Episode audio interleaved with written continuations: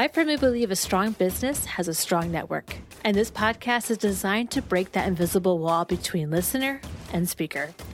Every guest of this podcast is waiting for your connection, coffee chat, or discovery call.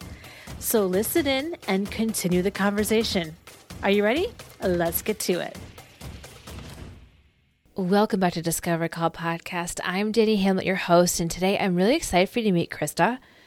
And I just had to smile at the timing of when this episode is going to be released. So in a few weeks, I'm going to have a new website.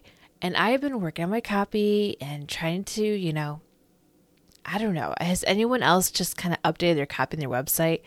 And they are so stinking busy that you just kind of, you keep trying to do it in the cracks of life.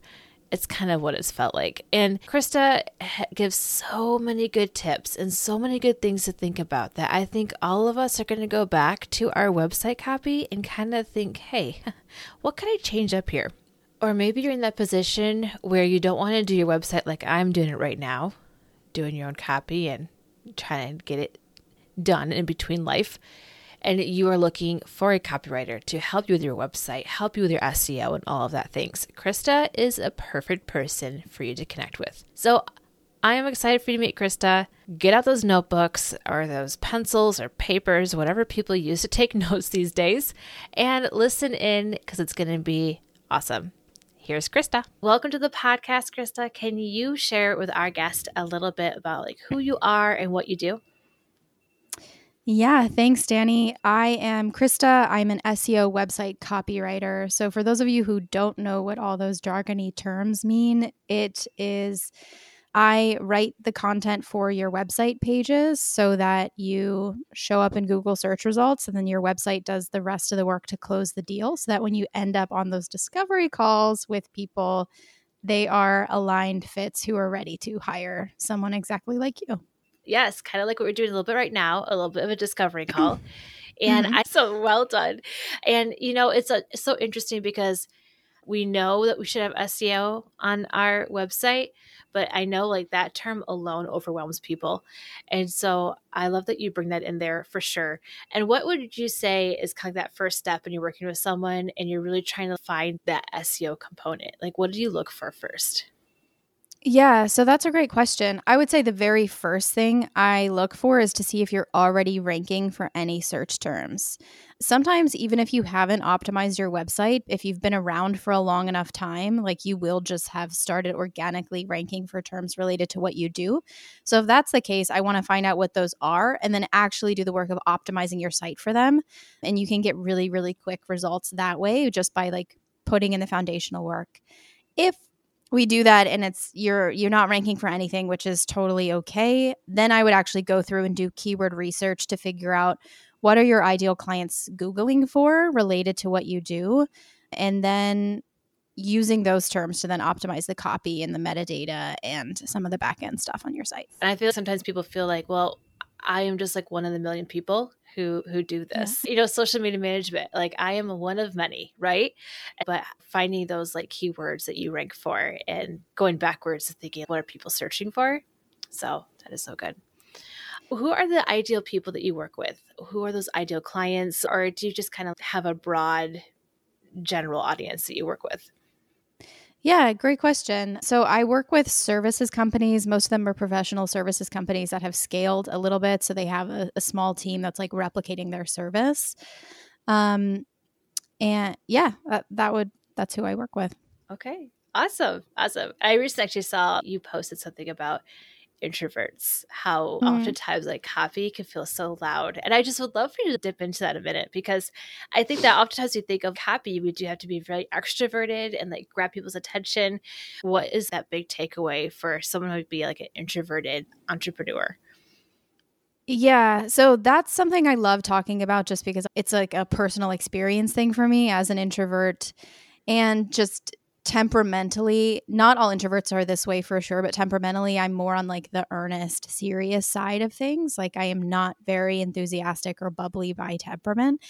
And one of the things as a copywriter, and I'm sure you've seen this too, Dani, in the social media marketing space, is that most of the people who get online business famous, they tend to have these brand voices and vibes that are very kind of larger than life, very bold. Maybe they're super quirky, super bubbly, maybe super edgy, just like one extreme or the other. And I kept looking around and thinking, I don't resonate with any of this. And do I have to fake this voice? And it felt kind of reminiscent of my experience as like a younger version of myself, maybe like late teens entering the world and I felt a lot of the pressure in life in general to fake a extroverted, bigger personality than I had because I saw that being rewarded more often.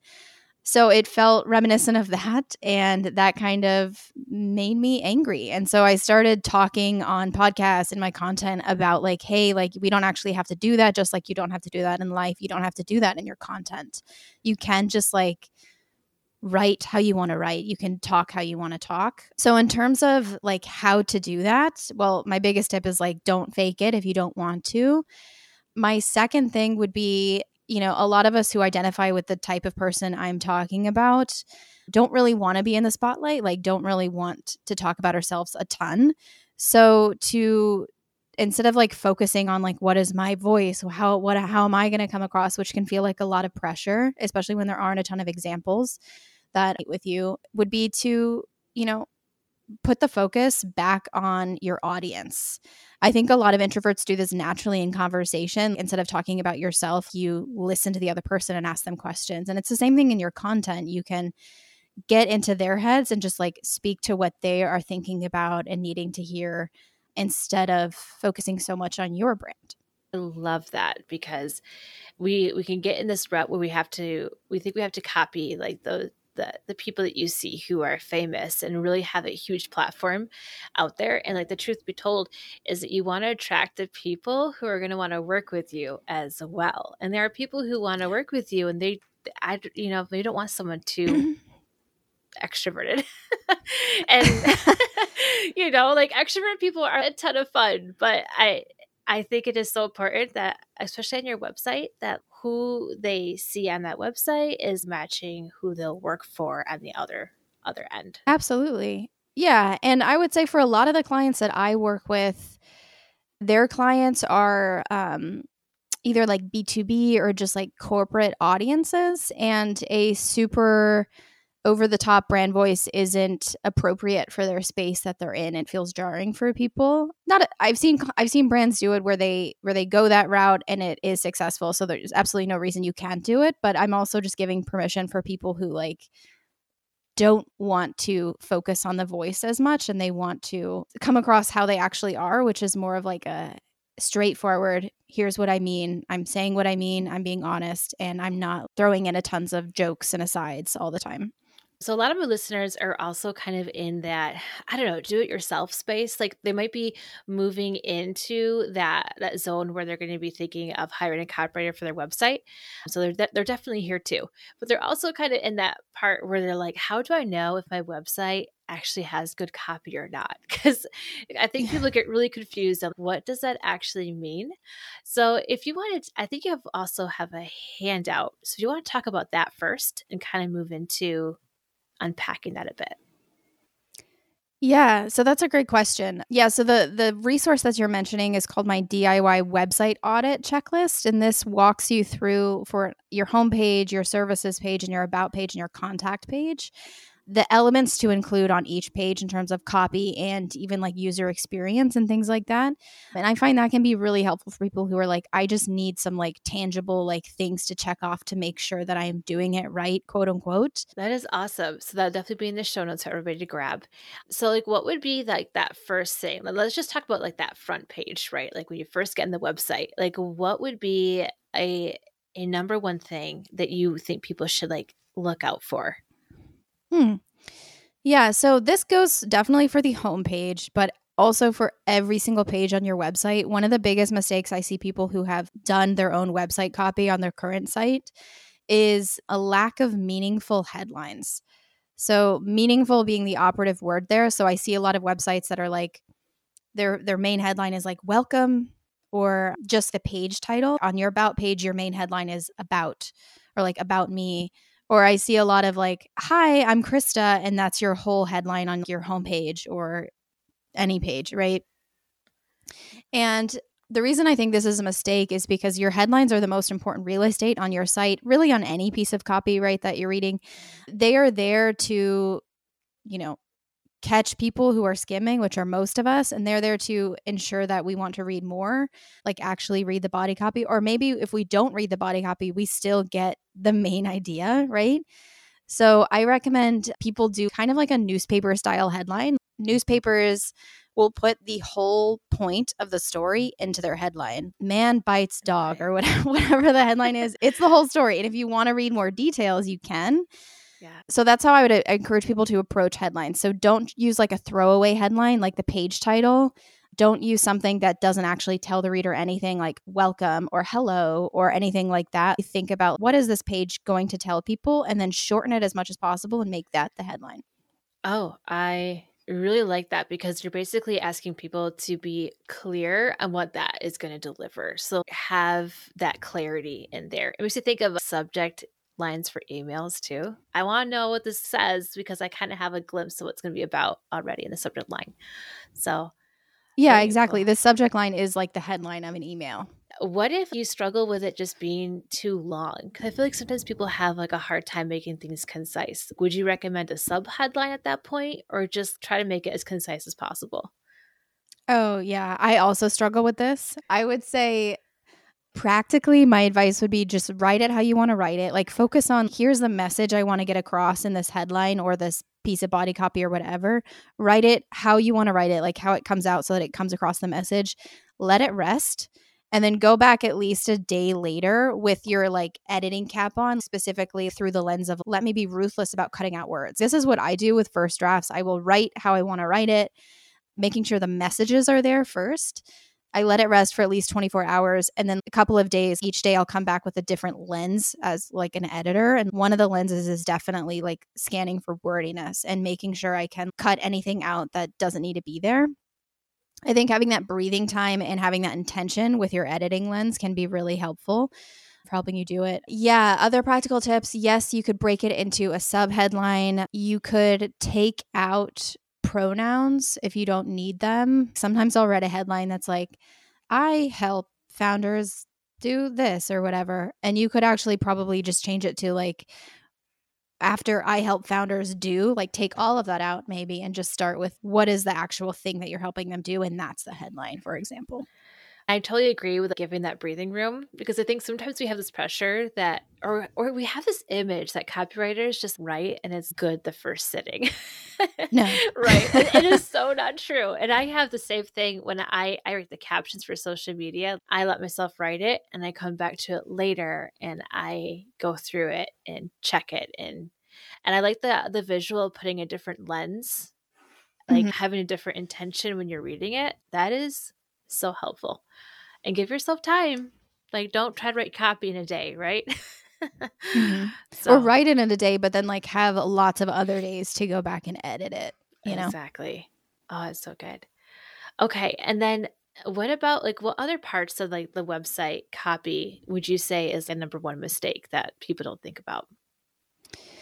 Yeah. So this is more like a website strategy perspective, but something I see a lot are websites that are thought of like a choose your own adventure website, where it's like, okay, I have my homepage and the first section is about me. And then there's a link to my about page. And the next section is like, here's my blog and like a link to 3 different blog posts. And then the next section is here are all my services and a link to each service. And then the next section is like, here's my podcast and a link to that. And it's just, you're asking people, like there are like 7 different calls to actions and you're expecting people just to like randomly choose their own adventure through your site.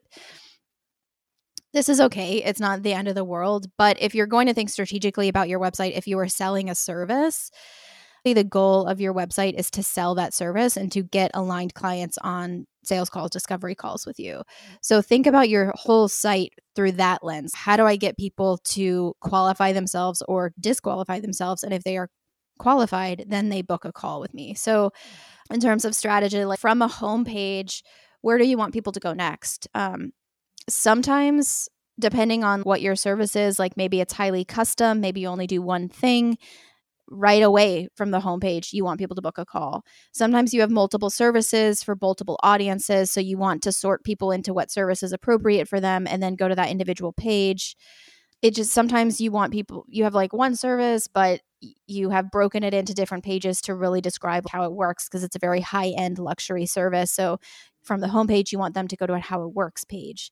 So just sort of mapping out that user journey for yourself and understanding, where do I want people to go next? And then structuring your website pages and the copy that you write to guide people toward that next right action can feel really supportive for people navigating your site and not overwhelming. Like, oh my God, this girl does so many things and I don't know which thing is right for me. Should I read this blog first? Should I call her? Like, what should I do? It's just very clear. That is so good. And I think I'm thinking about my website. I think I mentioned to you before, I'm getting it redone soon, but I believe every CTA is book a call, which is making me think, what they're probably not ready when they first get on that web page to just book a call. And there's probably after they look at the services. And yeah, that is really good, because you want to make it fairly easy for them to navigate, but also guide them to where they should go next. I also like to talk about the about page, because I think the about page can get a little strange where, we kind of create our about page and we don't actually use that prime real estate to reach our audience. So what is your tip about the about me pages? So again, that meaningful headline is huge. With about pages, this is probably the most common page I see it on, is a title that's like about me or about Krista, or like, hi, I'm Krista, or something like that. That can absolutely be a sub headline if you're like, or an H2 or somewhere, if you're like actually introducing your bio. But for that main headline, I encourage people to think about, why do you go to someone's about page? Next time you're looking for a service provider to hire or to buy a resource from or something, just think about, like, if you ever go over their about page, what are you looking for? I find for myself, the reason I visit about pages is to get a really clear through line of what someone offers. I want this, here's what I do, here's what I offer, here's what I stand for, kind of clear, like nut graph almost. The second reason would be, I want to see who this person is, right? Because maybe a business name is different from their name and like they haven't really introduced themselves yet. So I want to understand who I'd actually be talking to. Your reasons might be different, but in general, like using a headline to answer those questions. So I like about page headlines that are just the really clear, here's what I do, here's what I stand for type of headlines. Mm-hmm. So they're like mission headlines, but a little bit not the formal language of a formal mission statement, because that'd be really boring and kind of hard to wrap your head around. Right. We probably wouldn't know what our formal mission statement would be for some of us. Right. Like, yeah. Right. Well, some people make them and like in a business plan or something. And I don't know if that needs to be your headline. Yeah. Right. Okay. I think this is like a refreshing way of saying it, because I've always heard, start your about page and it's about them first. It's about them, and then you whittle down to like your interesting stuff. And so I think it's really cool that you're saying basically like, what would be a unique thing that would just show your values, who you are, what you do, kind of right off the bat. In a way, it is about them in the sense that I'm encouraging you to write the headline through the lens of like, what do you think they are on that page for, and then giving it to them. Mm-hmm. I've seen that strategy before where you're literally, let's talk about you first, and then you go into their pain points again. And like, I'm not against that. I don't tend to write about pages that way, just because I don't personally think that's what I'm seeking when I'm on an about page and I want to serve my audience. Right. Yeah, it is true. I guess I'm going to go visit some about pages and really see what brings me to that page. Like, what am I looking for? Because that's a really good experiment. Because I don't think we think about that too much. We just run autopilot and we're just like checking things out. Right. So, yeah. Yeah. There's a reason behind like the autopilot though. Yeah. But it does take some slowing down your brain waves to figure out what that is. Is there anything else that you just think would be really good for the audience to like think about when it comes to their website? Make sure you have copy above the fold if your template allows it, if you're DIYing using a template, or maybe you're choosing a template, try to go for one that has some like at least a headline above the fold. So that means you go to a website on your browser, before you scroll at all, is there any copy on the site, or is it just a beautiful image? Is it just a beautiful moving graphic? And the reason is you just want to give people something to grab onto instead of this, okay, just kind of explore my site and figure it out on your own. We always want to be taking people by the hand and guiding them through this information journey that leads them to the ultimate goal, which is their goal too. It's not just like you wanting them to book a call with you. They're on your site if they're a potential client because they're trying to decide if they should. So helping them make that decision is always really key. So tell me a little bit, if someone were to call you and were interested in looking at a copywriter for their website, what would those next steps be? What should they know before contacting you? Can you kind of walk us through that process? Yeah. So I would say you're in a good place to hire a done-for-you expert, whether this is for your website, whether this is like a copywriter like me or a website designer. If you are not doing your first website, this is either your second, your third, your fourth, or whatever.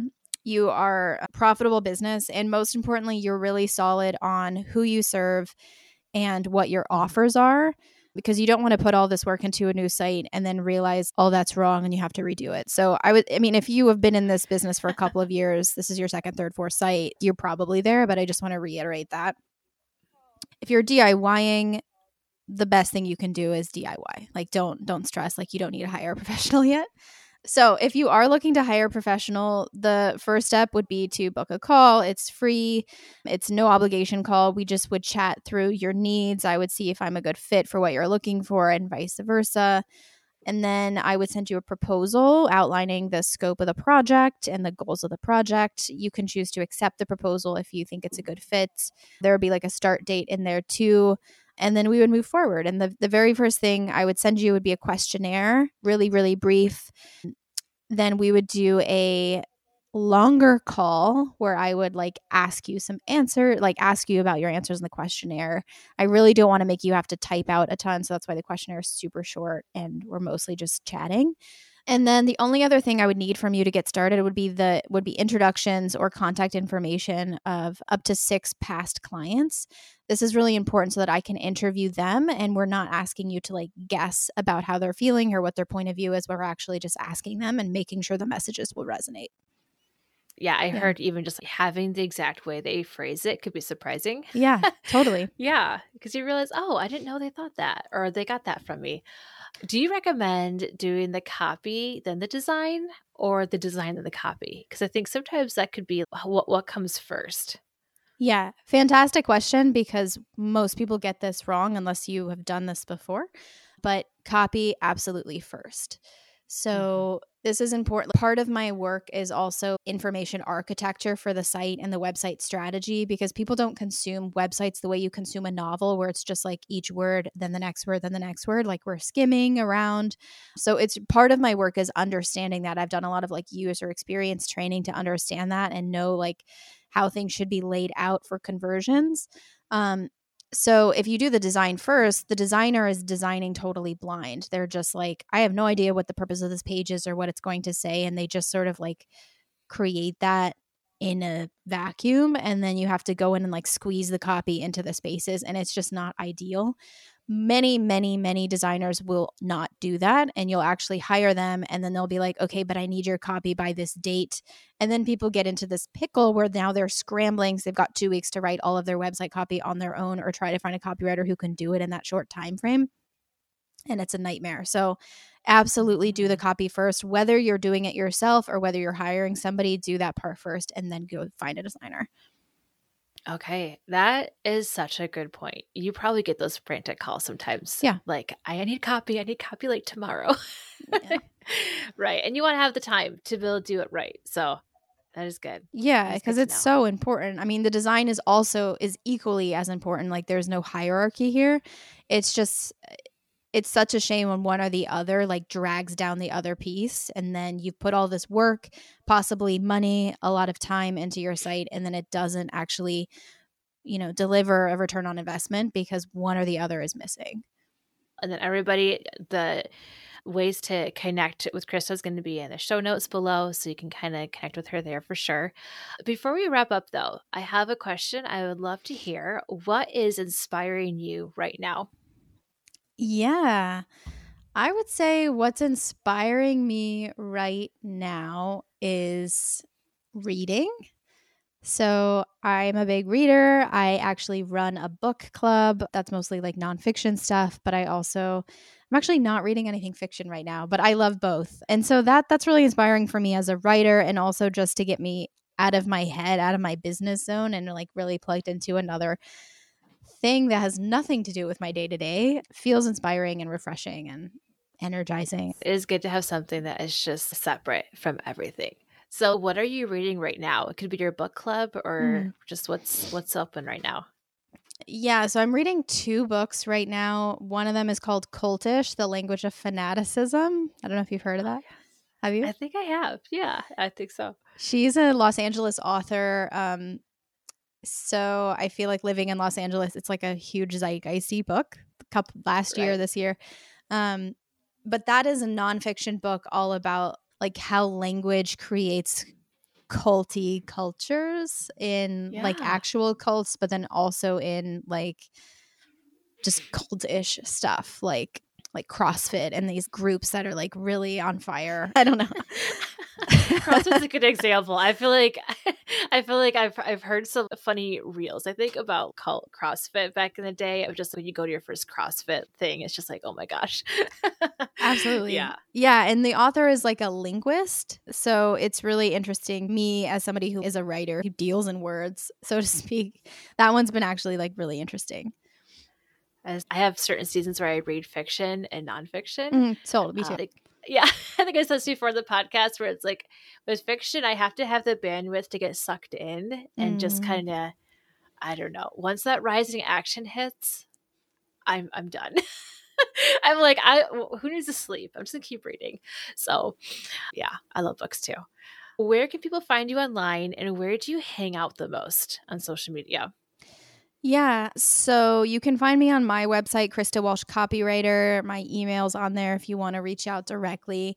On social media, I'm on LinkedIn and Instagram. So Instagram is at Krista Walsh Copywriter. LinkedIn is my name, Krista Walsh, obviously.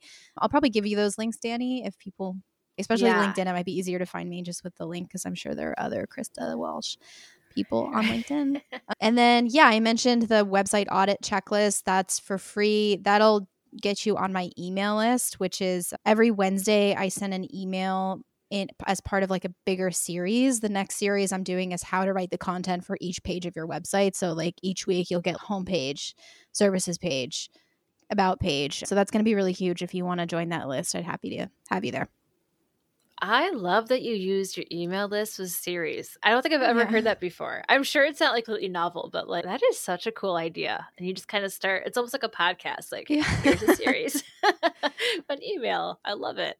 So thank you so much. And just to remind our guests that the goal is that you also go into the show notes and you book a coffee chat with Krista. The goal is 5 coffee chats and 2 discovery calls and beyond. I just remind everyone to continue that conversation and if anything, connect with Krista online. So awesome. Well, thank you for coming on the Discovery Call. Yay. Thank you, Dani. Yay. All right. You know what to do. Go into the show notes, book a call with Krista, continue the conversation, and just get to know more about what she does and, enter her world.